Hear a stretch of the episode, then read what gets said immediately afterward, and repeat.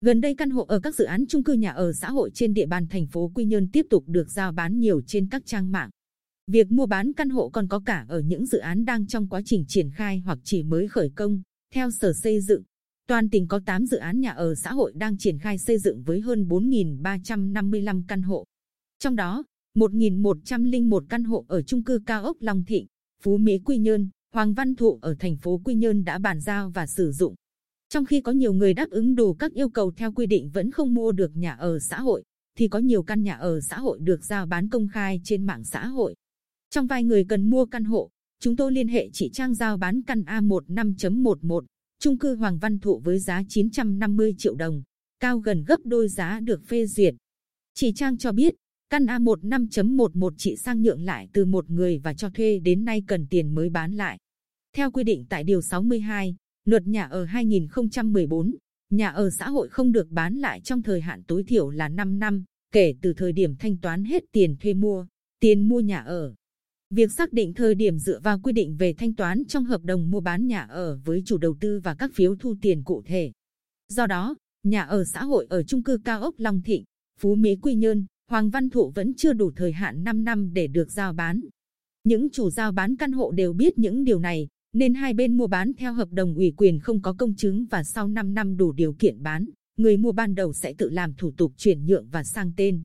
Việc mua bán căn hộ không chỉ diễn ra tại ba nhà ở xã hội đã được chủ đầu tư bàn giao cho cư dân về sống, mà còn xuất hiện tại những dự án đang trong quá trình triển khai hoặc mới khởi công.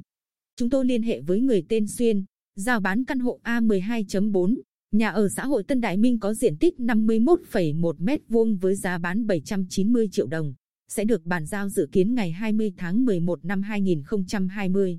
Ông Xuyên cho biết, tôi cam kết giá bán này rẻ hơn chủ đầu tư bán, vì tặng kèm gói nâng cấp nội thất 78 triệu đồng. Tôi đảm bảo chuyển nhượng giấy tờ người mua sẽ đứng tên chính chủ mới nhận tiền.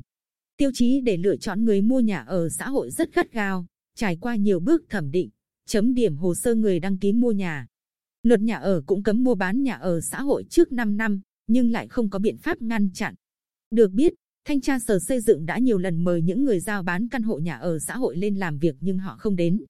Ban quản trị ở các chung cư nhà ở xã hội ngại va chạm nên không thực hiện cắt điện nước các căn hộ cho thuê, cho mượn, mở homestay theo quy định. Công tác kiểm tra tạm vắng tạm trú, đảm bảo an ninh trật tự ở khu chung cư nhà ở xã hội vẫn chưa được thực hiện tốt.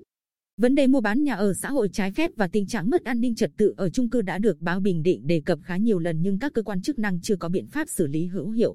Hiện nay, tại nhà ở xã hội cao ốc Long Thịnh, Thanh tra Sở Xây dựng có danh sách 272 trong số 479 căn hộ chính chủ. Chị Lê Thị Giáng Hương,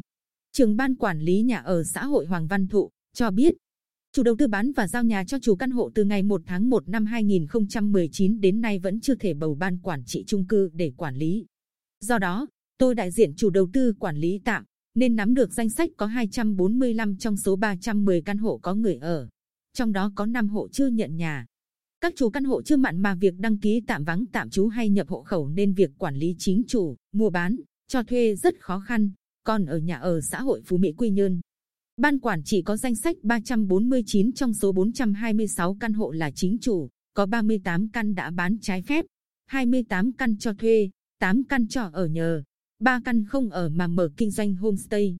Ông Nguyễn Văn Đính, Phó Tổng Thư ký Hiệp hội Bất động sản Việt Nam cho biết, Bình Định cũng như nhiều tỉnh thành khác trong cả nước vẫn còn lòng lèo trong việc hậu kiểm sau khi khách hàng được duyệt hồ sơ mua nhà ở xã hội.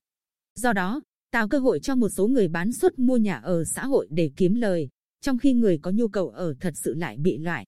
Lãnh đạo tỉnh cần phải có quy định xử lý trách nhiệm cụ thể, nghiêm khắc đối với các đơn vị cá nhân để xảy ra tình trạng trên. Riêng những trường hợp cố tình vi phạm, phải kiên quyết thu hồi nhà để đảm bảo công bằng, thực hiện đúng chính sách hỗ trợ nhà ở xã hội cho các đối tượng theo quy định.